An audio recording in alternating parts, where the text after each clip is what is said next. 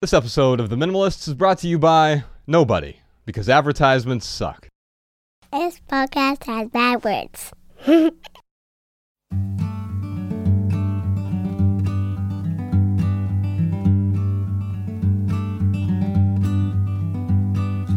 Every little thing you think that you need. Every little thing you think that you need.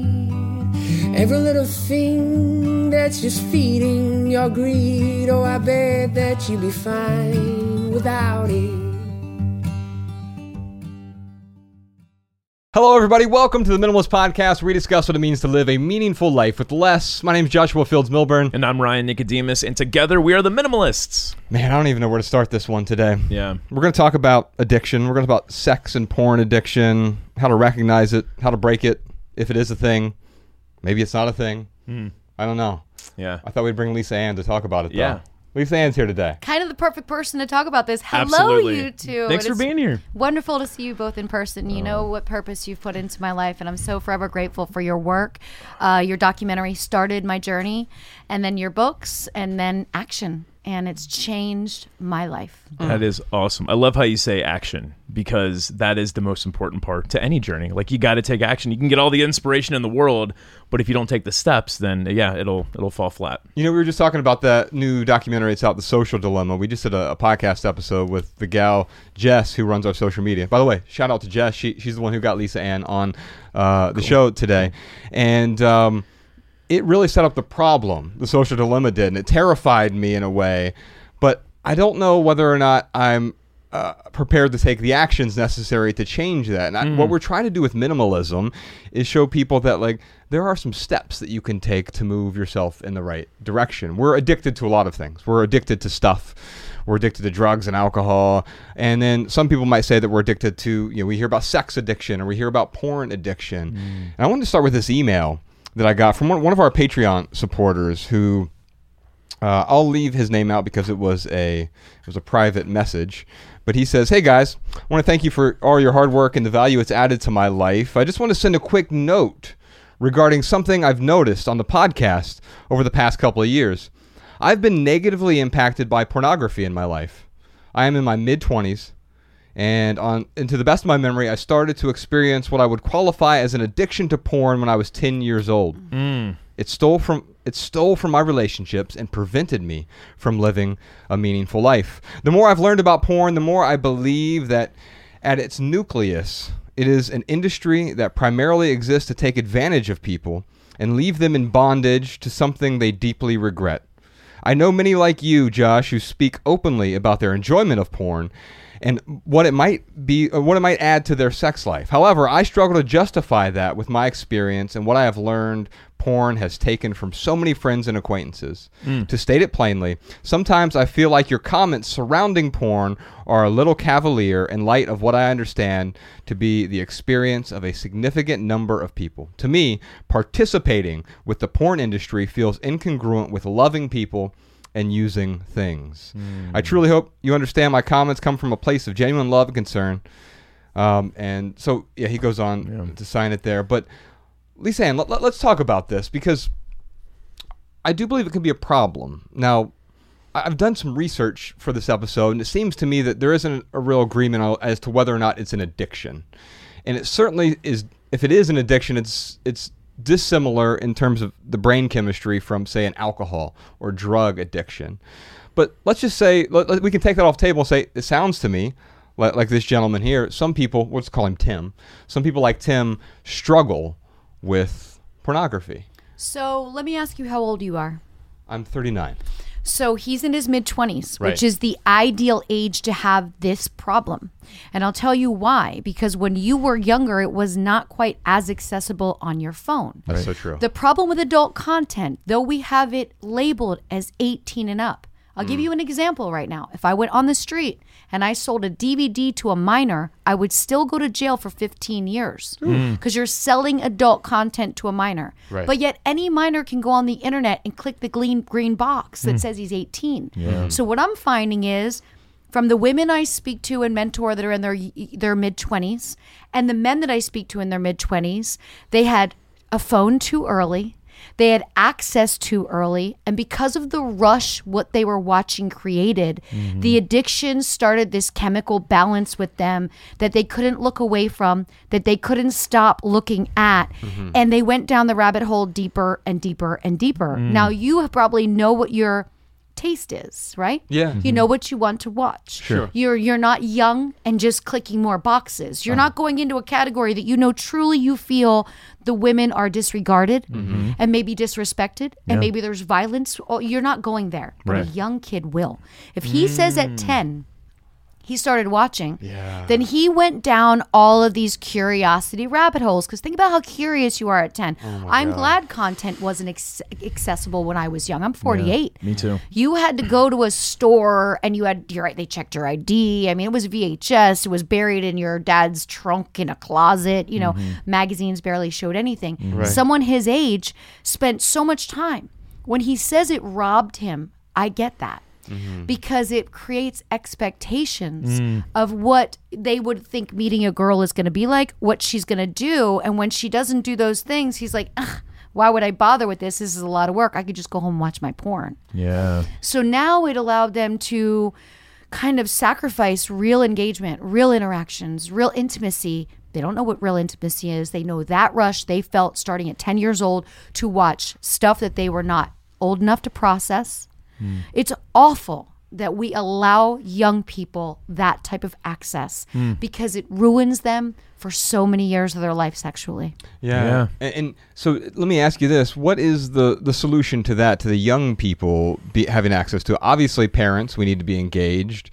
Uh, we can't be with them 24 hours a day, though. So it does seem to me like there's some responsibility on the sort of porn hubs of the world to have some sort of ability to, to filter out young kids. So I spoke last year at the Oxford Union on this topic uh, because some countries are trying to divide an ID card that is like your driver's license. You would have to scan this in to be able to access the content. It would prove how old you are. Uh, some places are trying to do like an eye scan, but there are countries that are already ahead of the U.S. because in the U.S. this drives traffic and it makes money. So we're obviously not going to eliminate it here. Uh-huh. But in other countries, they're working towards that. Sweden is working towards that. Mm. England is working towards that because they see it as a problem. In other countries like Finland, Australia, their content is not the same of what we see here. When my mm. company wants to distribute to some countries, there can't be any violence. There can't be any gagging. There can't be any like the angles are different. It's almost soft core mm. because they know they can't regulate the internet.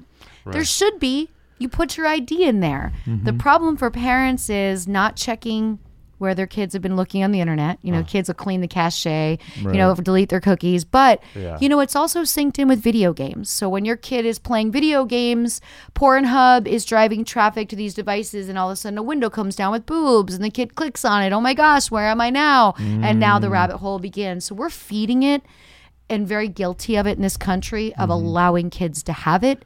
And they're not offering sex education on it in school. They're mm. not teach like i try to tell young people porn stars are like stunt people. Mm, mm. They're most likely going to do things that a lot of other people will never do. Mm-hmm. So don't expect it in the real world. And also understand that their pay scale graduates up for those types of scenes so when you meet the girl and take her to the dance she's most likely not going to do what you saw in the movie Right, right. yeah. Yeah. the, the the stunt. Say that's a fascinating way to put it, right? Because um, the truth is, you can you can watch and enjoy, you know, a Tom Cruise stunt double do, or maybe he does some of his own stunts. I hear, right? But regardless, you can watch that. But when you try to replicate it yourself, you often get hurt. Now, uh, I think this is what Tim is saying here. He's getting hurt, sort of metaphorically. Now, Ryan, he that line that he really s- said that stood out to me here was to me participating with the porn industry feels incongruent with loving people and using things.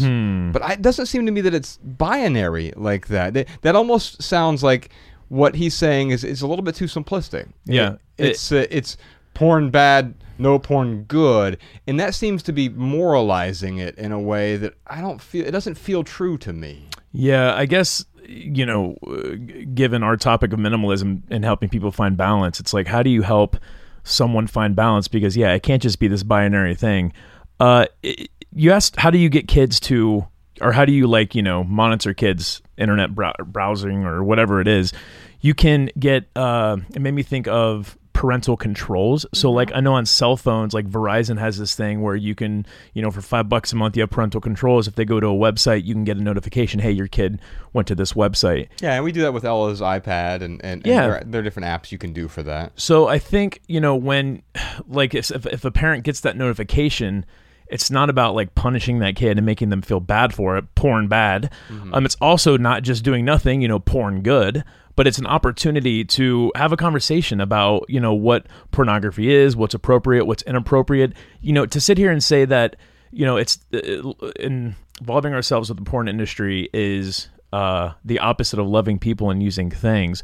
And I think that there is some pornography you can get to that when it does have violence, when it has these really, you know, crazy genres that um, totally, you know, are are violent. I don't know how else They're to say it. unnecessary. Yes, exactly. They're unnecessary. Yeah, hundred percent. consider that, but it doesn't need to be eliminated because it is like you know, it's like going out for a decadent dinner or having Mm. a decadent dessert. There's people who just like to get decadent and watch something, but they know the content that makes them feel good. Whether you're single, whether it's a couple, you know, whatever it is, there's still a lot of good content. It's like sifting through it, just like anything else. Mm-hmm. Yeah. And for him, the effect that it had on him very young left him jaded by it because he feels guilty about how it's changed the way he views women and sex. And he probably didn't get to have a lot of great sexual experiences on his own mm-hmm. because they were always led by the thoughts that they're not good enough because they're not what he saw mm-hmm. for all those years watching it. That is such a good point. It makes me think of this stat about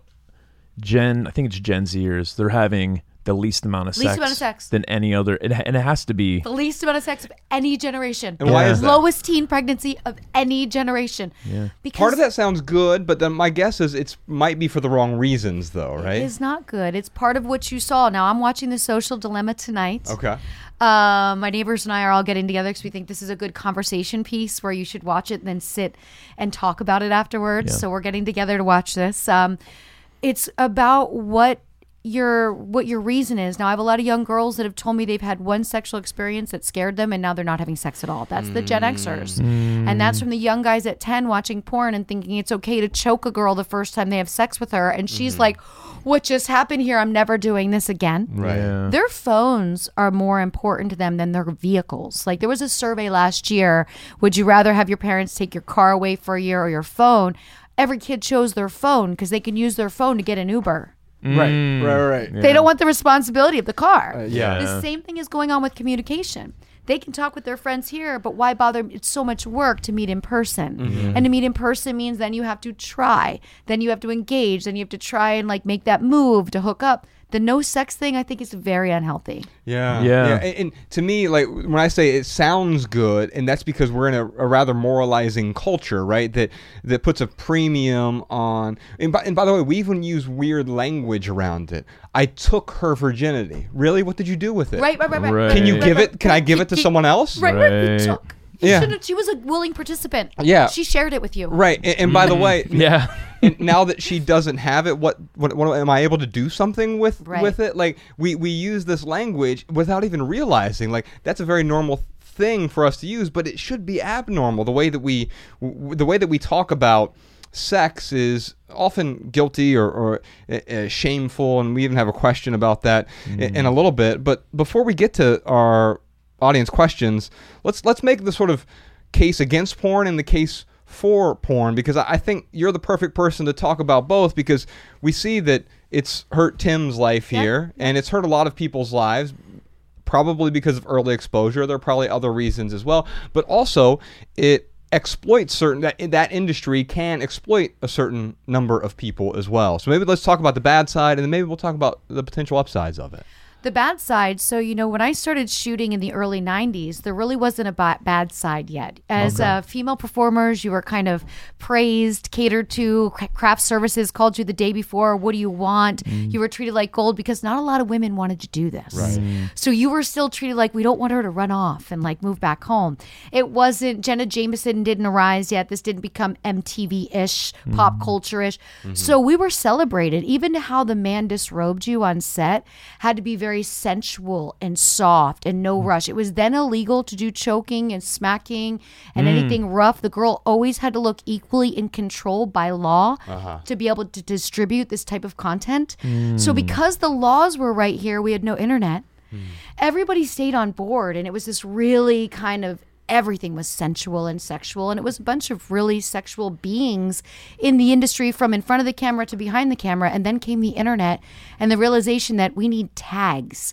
We need different tags so when people put in keywords mm. now we have these tags. So now we have to do these 10 extra things in this movie and it just became a thing mm-hmm. and not um, a beautiful substance of sharing. You could learn something from a porn in the 90s that was intimate, the caressing. I mean, there was like 30 minutes of caressing and foreplay back then Yeah. because the mm. sex was so much shorter and Right. they didn't show full penetration. Mm. So they had to fill that time. Mm-hmm. The angles were from the side. I mean, and it was this thing. And then it, here comes the internet. Here comes Gonzo. And it's like, we got to get this much in in 23, 24 minutes. Mm. And we got to cover all these categories. So Now we, we removed the sexual element of it and made it a oh. total business that would cater to keywords. Mm. How is that sexual? So the downside with that is that. And then the industry affects the weak when it comes to talent. So the downsides that I saw of men that would hire men that would go into malls by high school and find 18 year old girls and say, "Do you want to make twenty thousand dollars a month?" And of course, the girl that watches the Kardashians every day and everything on E channel, she wants to make twenty thousand dollars a month. She wants to get her hair done, buy clothes. You know, she knows exactly. So the luring in of the uneducated to sign paperwork that then kind of gives away a lot of their rights mm-hmm. mm. and them being so afraid to say no to the money they start making sexual choices and i always told mm. everyone never do something on camera for your first time mm. so if you haven't been with a girl on in your personal life why would you do a girl girl scene on camera Oh, what a good point! Like, in, it's just hmm. like it, any anything. Like the first time we did public speaking, I wouldn't want to film that and put it on YouTube. I was 22 years old; it oh. would have been a nightmare. Yeah. It- eh, but w- uh, that's what's happening now. And now, also, like I think there's a, a premium for that as well. The, the- we even call it amateur or whatever, right? Now, now we there, there's something about us that that gravitates toward I don't know maybe it's the there's a verisimilitude or a realness to Yes. to it's to more that. intimate you're Yeah. seeing in you know someone isn't telling them what to do it's just Vulnerable. raw. Yeah. yeah yeah yeah. and and so when we are consuming some of this material if it's someone being exploited we're actually doing uh, uh, harm to we're we're doing the opposite as tim says here Yes. yeah we- we're not loving people and using things we're commodifying people and that is Yeah. the opposite of what ryan and i want to do so we have to be careful not to consume something that is taking advantage of other people. And I would say that obviously extends beyond porn. It extends to the clothes that we wear or the Yes. food that we eat, Yes. right? Yes. Yeah. Now, but there is a uh, let's say there's a potential upside to this as well. Um, you talked about in the the 90s where it was a lot more loving in a way. amazing. So let's talk about e- even even today. I think there can potentially be an upside to have a healthy relationship with porn. Yeah, and there's companies now that are working towards those goals of making beautiful quality products. And when couples watch it together, they have something geared towards them. Mm. You know, Wicked is a company that for years has made beautiful products with a little bit of storylines that kind of remind you of those old Cinemax films where they would almost get to sex, but they actually do. Mm. They always use condoms, and that's something they Wicked took upon themselves to promote in their movies, mm. which I think is really important Yeah. because it shows that as part of the role. Mm-hmm. Um, but it's about knowing what you're viewing, researching it, and I'm sure you've all heard of OnlyFans and everybody talking about OnlyFans. Yeah. OnlyFans is doing well because all the girls are producing their own content. Right. So you know, no one is forcing them to do something, and it's really been neat to watch them turn into turn away from being workers that often take roles for money that they don't want to do, hmm. and then just going. I want to make cupcakes topless. This is what I want to shoot today. And the girl shoots it and has a great time doing it in her own kitchen and then puts it up on her own OnlyFans. Like, there's Right. something simple about that. But you mm-hmm. have to look for couples porn. You have to look for healthy porn and understand that a lot of the stuff you're going to find on, say, Pornhub, which you brought up, is most likely more graphic than mm. anyone needs to see. That's mm-hmm. only here in the US. We should we should be we should really be regulating that a lot more because those are young girls. And I have a lot of mm. friends who, as they've gotten older and their children have gotten older, they're like, I can't watch porn anymore because now I see girls are like almost my daughter's age. And I'm like, that happens. That's a normal association. Now you feel a little guilt because you're worried. Does this girl at 18 know exactly what she's doing? Mm. Search out couples porn. Search out porn where the performers are a little bit older, the companies are a little bit different. There's some all female run companies that are putting good content out there. But it is healthy. It is an outlet. But I think when people are alone and young and watch it, it it forms their mind too much. And that's why the 18 was such an important age. Like I wish it was 21 to shoot. I wish talent couldn't shoot it before 21. If I could Yeah. ever change one thing, because a girl from 18 to 21 changes so much. That's when you get the tattoo you regret, and then you have to get it removed by 24. You know, that's when all these little things happen. So maybe by 21 she would evolve to to finding more options, or maybe she would still say. I mean, I waited till 21, even though at 18 I knew I wanted to do it. I was just turning 21 when I made my first trips out. I was already writing to companies in the business, but I just wanted to be sure I wasn't making a permanent decision. I was dancing at 18 and meeting porn stars and asking myself for two years, is this really going to be my choice? And it was. Mm-hmm. Yeah, that's a great point. We've got some audience questions here. We're going to talk a lot more about shame and guilt and, and the upsides and downsides of this struggle with pornography. But let's hop into some of our questions here. First one is from Ari in Boston. I remember that Josh mentioned in the previous episode that it's important to have a partner with a similar sex drive or libido.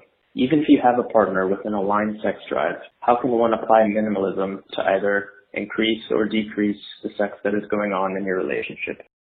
So, in the past, I think I've mentioned that my wife and I have similar sex drives, and that's really good for our relationship. I'm certainly not um, mapping that onto every relationship. I'm sure there are some relationships in which there are radically different sex drives, although I think that could probably cause some tension. So, can we talk about libido's role in a relationship? And I think maybe that's leading to all some of these porn problems that we're having where one person may have an appreciably different lib- libido from their partner.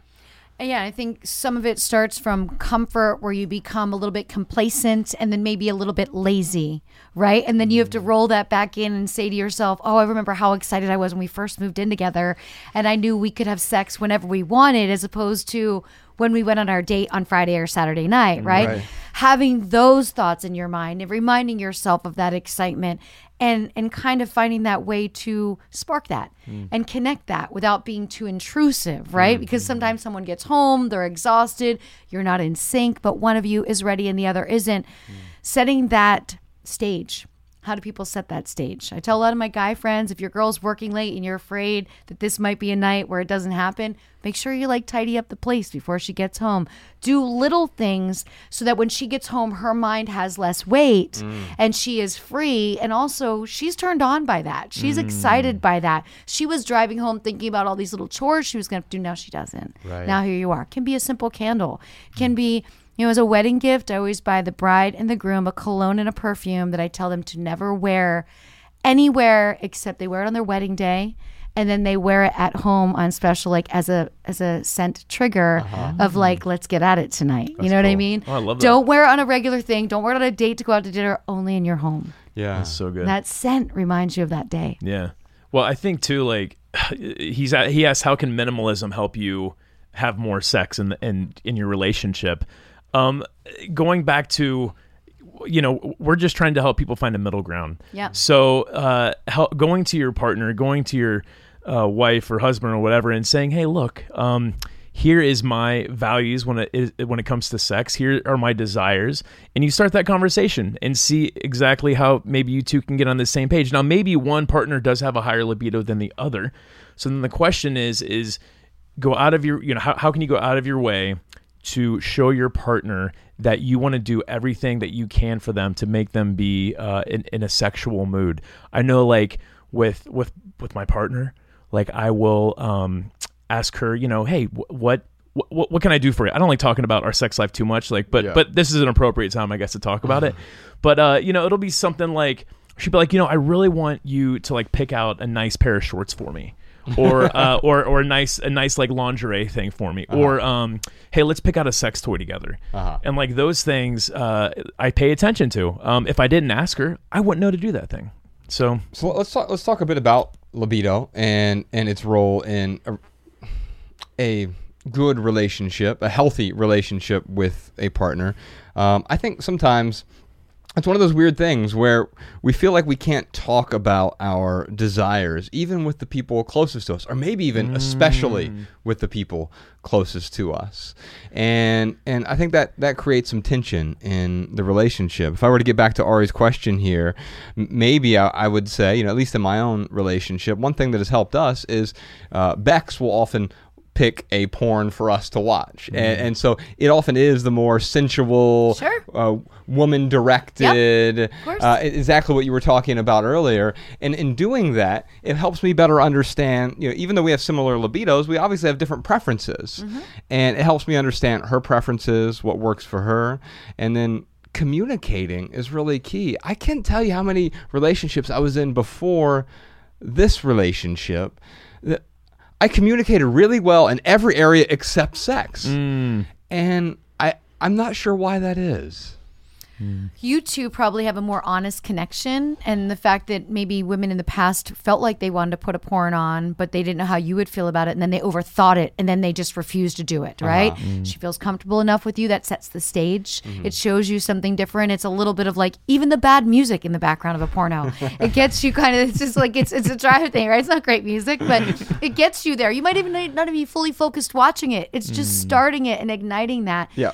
Maybe that conversation they didn't feel comfortable enough having. People are very held back by being open and honest about their libido and what mm-hmm. they want. For you, the little shopping trips, the little details, the tiny things, that's a Kickstarter. Mm-hmm.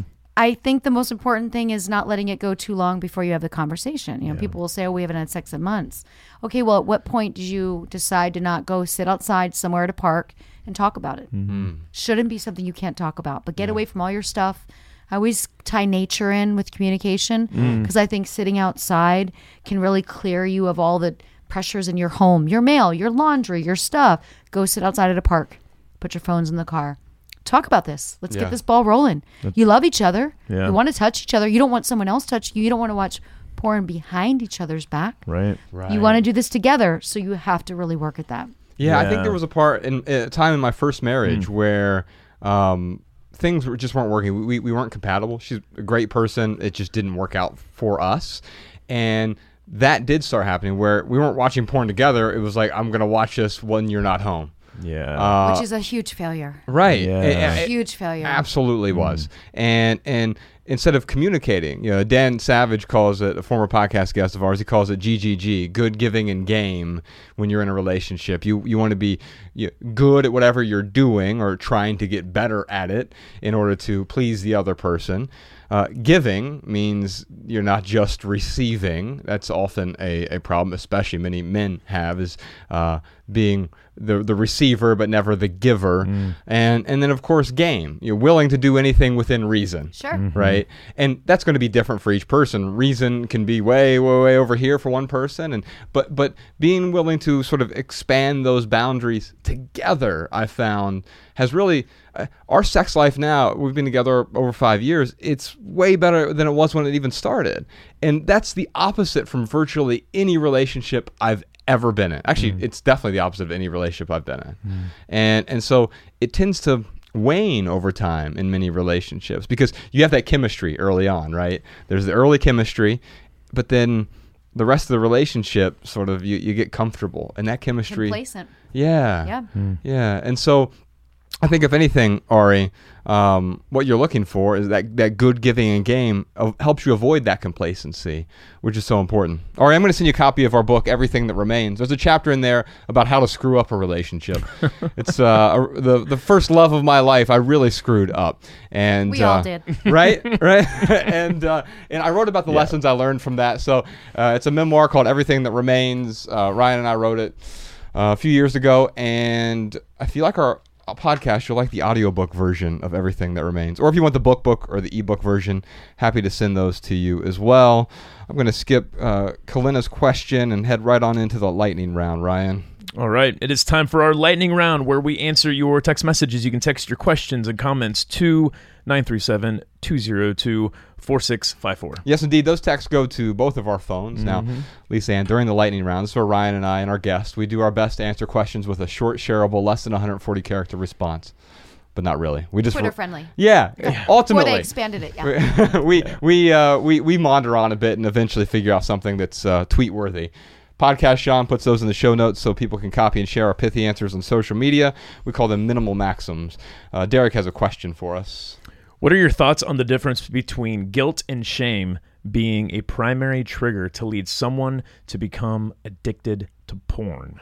You know, I think it's really fascinating, and I have a a article that we're going to talk about on the Maximal episode, um, because I do think that part of what's going on right now with the the shame and, and guilt around sexuality and, and thus to porn has to do with we've been acculturated to be ashamed of our bodies, of sex, of mm-hmm. sexual expression, right?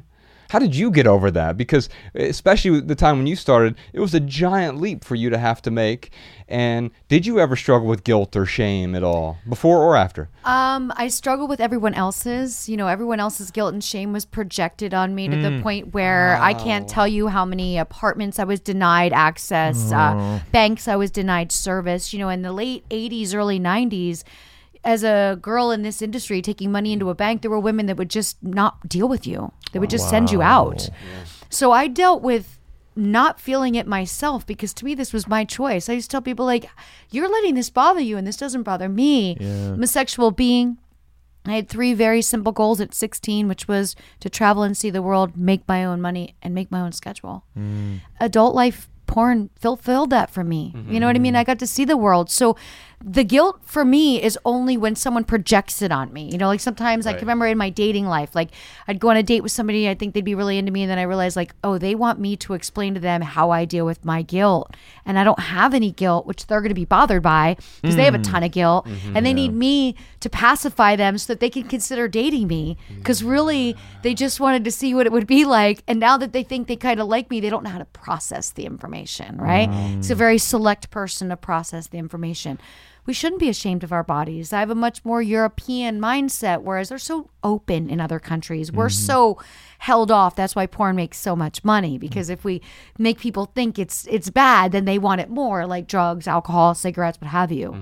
Um, so for me, it's not my guilt. I mean, I've been, I've had, especially during the pandemic when the world was closed, I sat down with myself and said, "How glad are you?" That you took every fucking chance you could. Mm. Here we are sitting locked in our places. With, I have no regrets. Yeah. If it's sex with people in other countries that never spoke English, I, I worked in on sets in, in a whole room of people that spoke different languages, and our mm. only common language was sex. Uh-huh. Mm. And I feel so liberated by these choices that I made and these chances that I took. So people have to understand that you're the guard of your own thoughts when it comes to shame and guilt. Mm-hmm. Criminals feel shame and guilt, right? They're sitting in a cell and they have to sit and think about what horrible things they did that got them there, which hmm. is awful. Sexually, you shouldn't feel shame or guilt. Let's talk love about shame versus guilt here. Hmm. I just have a quick pithy answer and then we'll unpack it here. Guilt tells us something about our actions, but shame says something about our identity.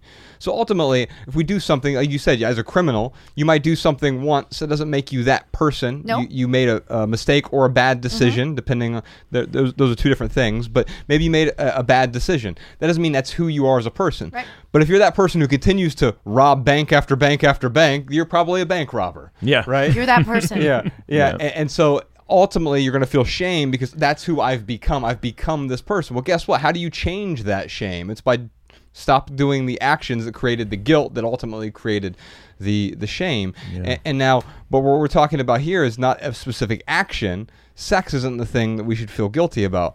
Humans have always done it. I mean, are we are we going to act like that's not something that's it's been happening for two hundred thousand years uh, plus uh, in, in humanity, and and so that's not the thing to feel guilty about. What we feel guilty about is this this moralizing that has happened in our society. And Ryan and I, we, we have different beliefs. We have similar values, though. So we bring a lot of different people on the podcast. The first time you were scheduled to be on here, uh, there were some COVID related things. You weren't able to make it.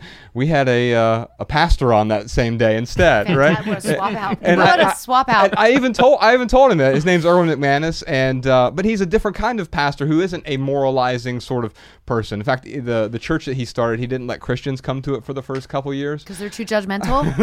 Because they're too He, he, judgmental. he was afraid. He was because he he himself is a Christian. He was, he was afraid that. Christians were going to ruin his his sort of Christianity in a way, mm. because he wasn't. he didn't want to be judgmental. He wanted to create this thing for people who he wanted to create, create a space of openness. Mm-hmm.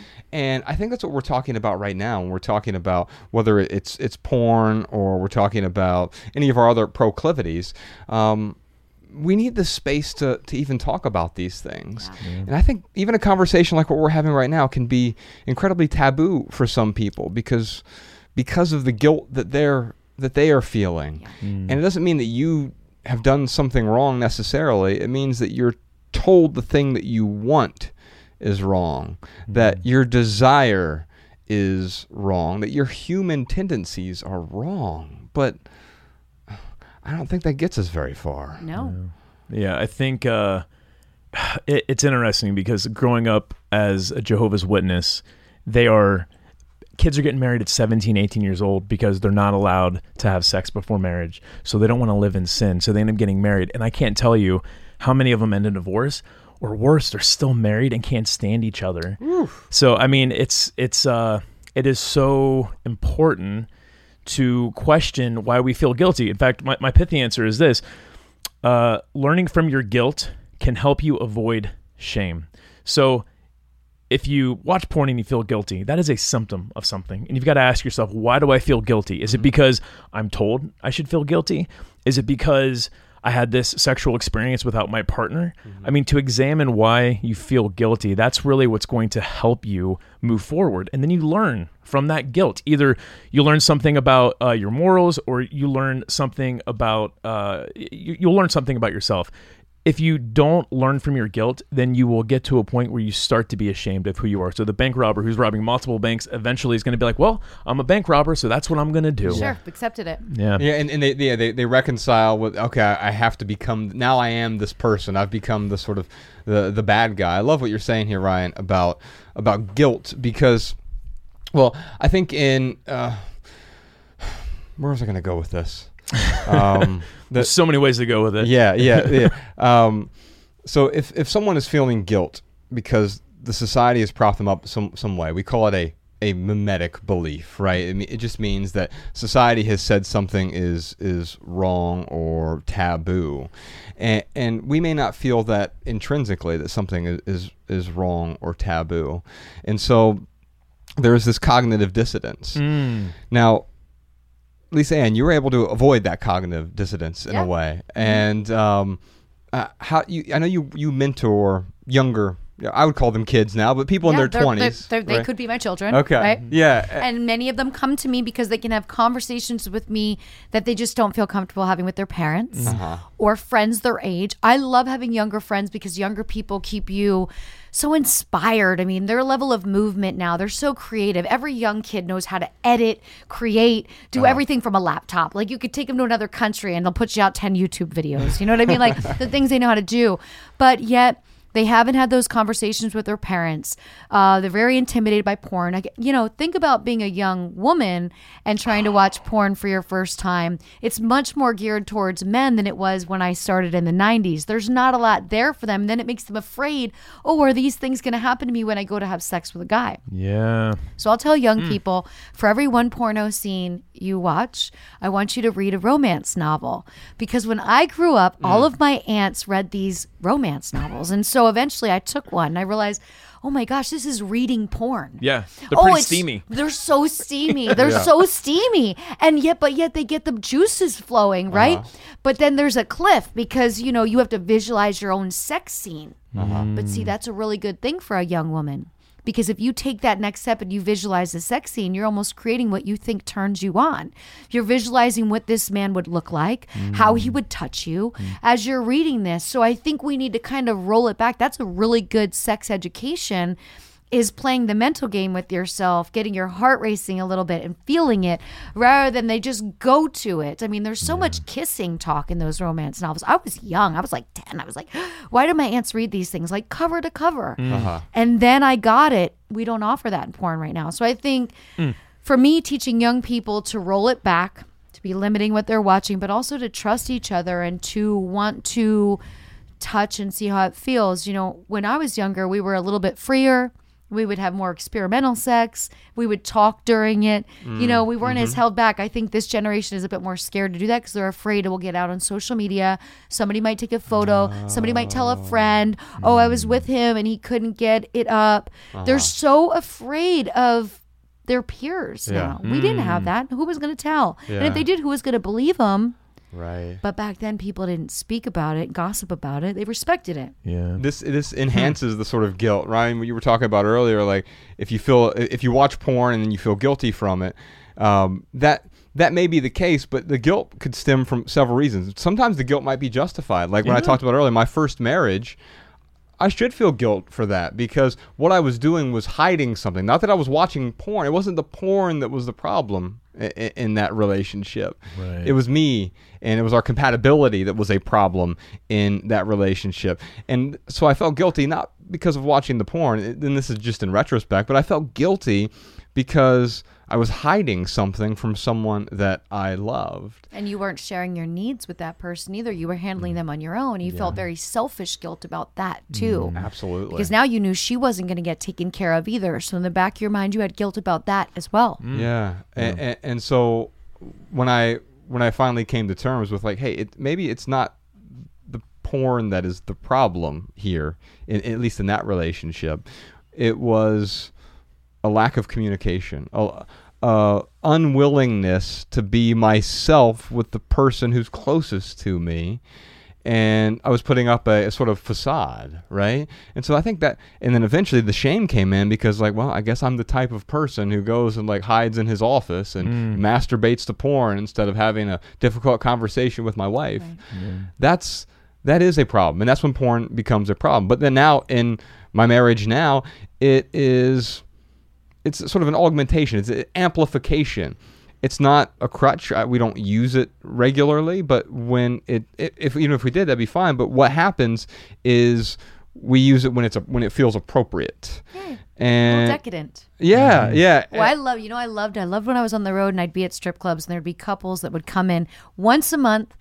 They would go out for like a nice dinner and then they'd go to the strip club together. And it was just their thing they did once a month. And some of them were really just people watchers, right? But it was something they shared that was so unique. And it just made me happy in the late 90s when I started to see couples evolving. You know, when I started, the owners didn't let women into clubs.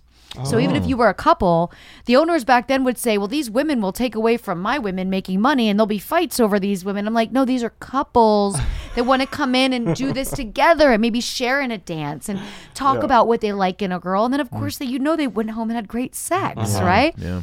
And finally, this started to evolve, and it made me very happy because I would see couples, and the girls would always treat them really well too. Because the girls would be like, "This is so cool, you guys are doing this together," and it was it was their thing, just like you guys watching something together. It was just kicking it up a little notch together. Yeah. So, so if we were to sum this up, would we say that porn is a problem when it, when you become dependent on it, just like or and or when it gets in the way of living meaningfully, and, and that I think you could sub, you could substitute porn with alcohol you know, because it's not inherently evil, right?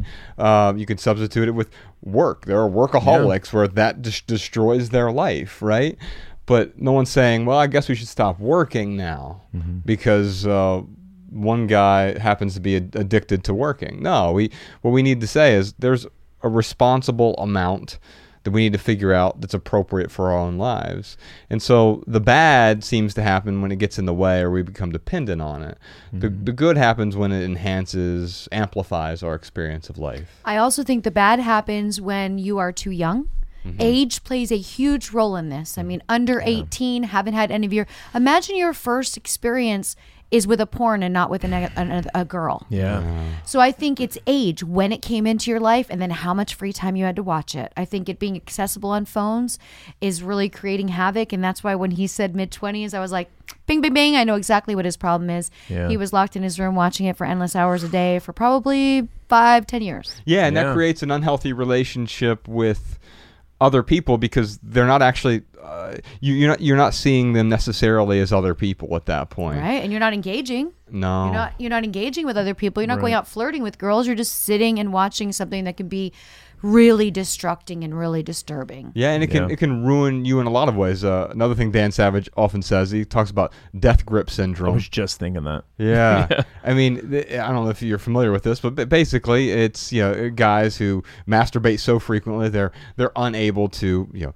just get off with it with another partner. Yeah. Uh, a- and I think that what's happening is your your mind all of a sudden now associates associates horniness or attraction with that glowing screen as opposed to that other human being who And is in your remember, life. the stunt people that are acting like they're enjoying it more than they actually are. That Mm. it is shot with a fisheye lens that makes the guy look larger than he actually is. Mm. Right. Where there's tons of lubricants to make the girl look wet. Like everything about Mm. it is amplified like a stunt movie, like a stunt.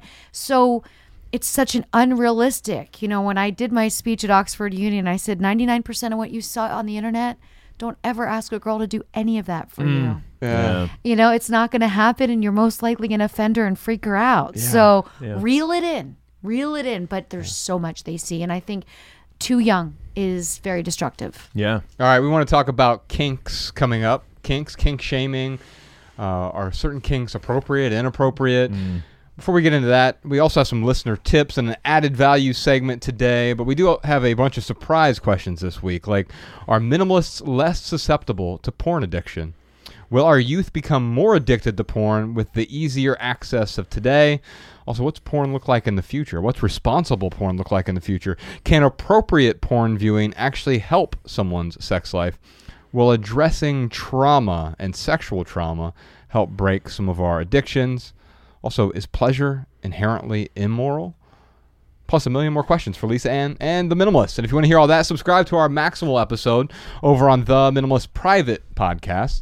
It's a completely separate podcast, and it's the most honest way for The Minimalist to earn an income because we don't believe in advertisements. By the way, if you're not a private podcast supporter, you're literally missing two thirds of our show. So go ahead and try it out for a month. If you don't get immense value from it, you can always walk away. You can set it down if it's not adding value to your life. But it's worth way more than the $2 that we charge. Head on over to theminimalists.com slash support to subscribe and get a personal link so that our maximal episodes play in your favorite podcast app.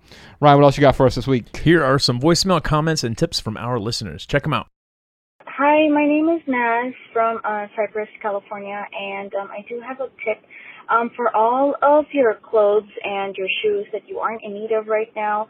Um, I'm not sure if hospitals are accepting it because of COVID, but um, as a nurse, I know that when I discharge a lot of homeless patients, um, we can't discharge them in the clothes that they came in with. You know, either they're dirty or you know, um, it's just uh, season wise it's just colder and they don't have um, thick warm clothing so um, if you are able to find a hospital that is accepting donations then that would be the best place since a lot of hospitals um, we can't really discharge patient, patients in gowns um, and we don't really have a lot of shoes so that would be the best thing Hi, Josh and Ryan. My name is Parker, and I'm from Ventura, California. I just wanted to offer up a really cool resource for anyone who is a free thinking individual and wants to become more politically involved. I myself find it nearly impossible to truly understand and take a stance on certain polit- political issues with the amount of polarizing news and media that supports the narrative there really is only the right side or the left side. The organization I want to share is called Braver Angels, and it is a group that seeks to make politics in the United States less polarized through thoughtful discussion and debates. It holds formal debates where people can deliver speeches on extremely prevalent issues. There are time limits and questions as well as alternating positions throughout the whole debate. It is a truly refreshing and hopeful way to experience politics, so I highly recommend it. All right, y'all. Thanks again to Lisa Ann for joining us today. Check out her podcast. It's called The Lisa Ann Experience. If you want to follow her on Twitter and Instagram, she's at The Real Lisa Ann. And she also has a YouTube channel at the real Lisa Ann as well. We'll put a link to those in the show notes. Thanks again, Lisa Ann, for joining us today. Yeah. Helping us have a meaningful conversation. Speaking of meaningful conversations, for our added value this week, Ryan, we already alluded to him earlier, but we might as well talk about it. One of my favorite podcasts is the Savage Love Cast. Dan Oh, yeah, Savage yeah. former podcast guest of, of ours, um, not in studio, but we were doing some of the quarantine conversations, and we were able to capture that uh, with him. Had a great conversation with him, but he, I mean, part of our podcast, we we we take voicemails from people. I originally got that idea as a mix between Dan Savage and um, Dave Ramsey.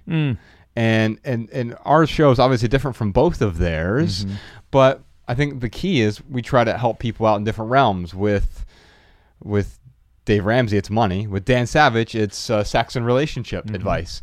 And his his podcast the savage love cast is so I mean, uh, Bex and I will often listen to it, and we'll say, "How do you think he's going to answer this question? How do you think he's going to answer this question?" I, I subscribe to the ad-free version of his, um, and, and because he has a an ad version and a longer, extended ad-free version, and it's totally worth it to uh, get it completely ad-free. But uh, even if you don't, if you just want to check out his podcast, I would just download the most recent episode.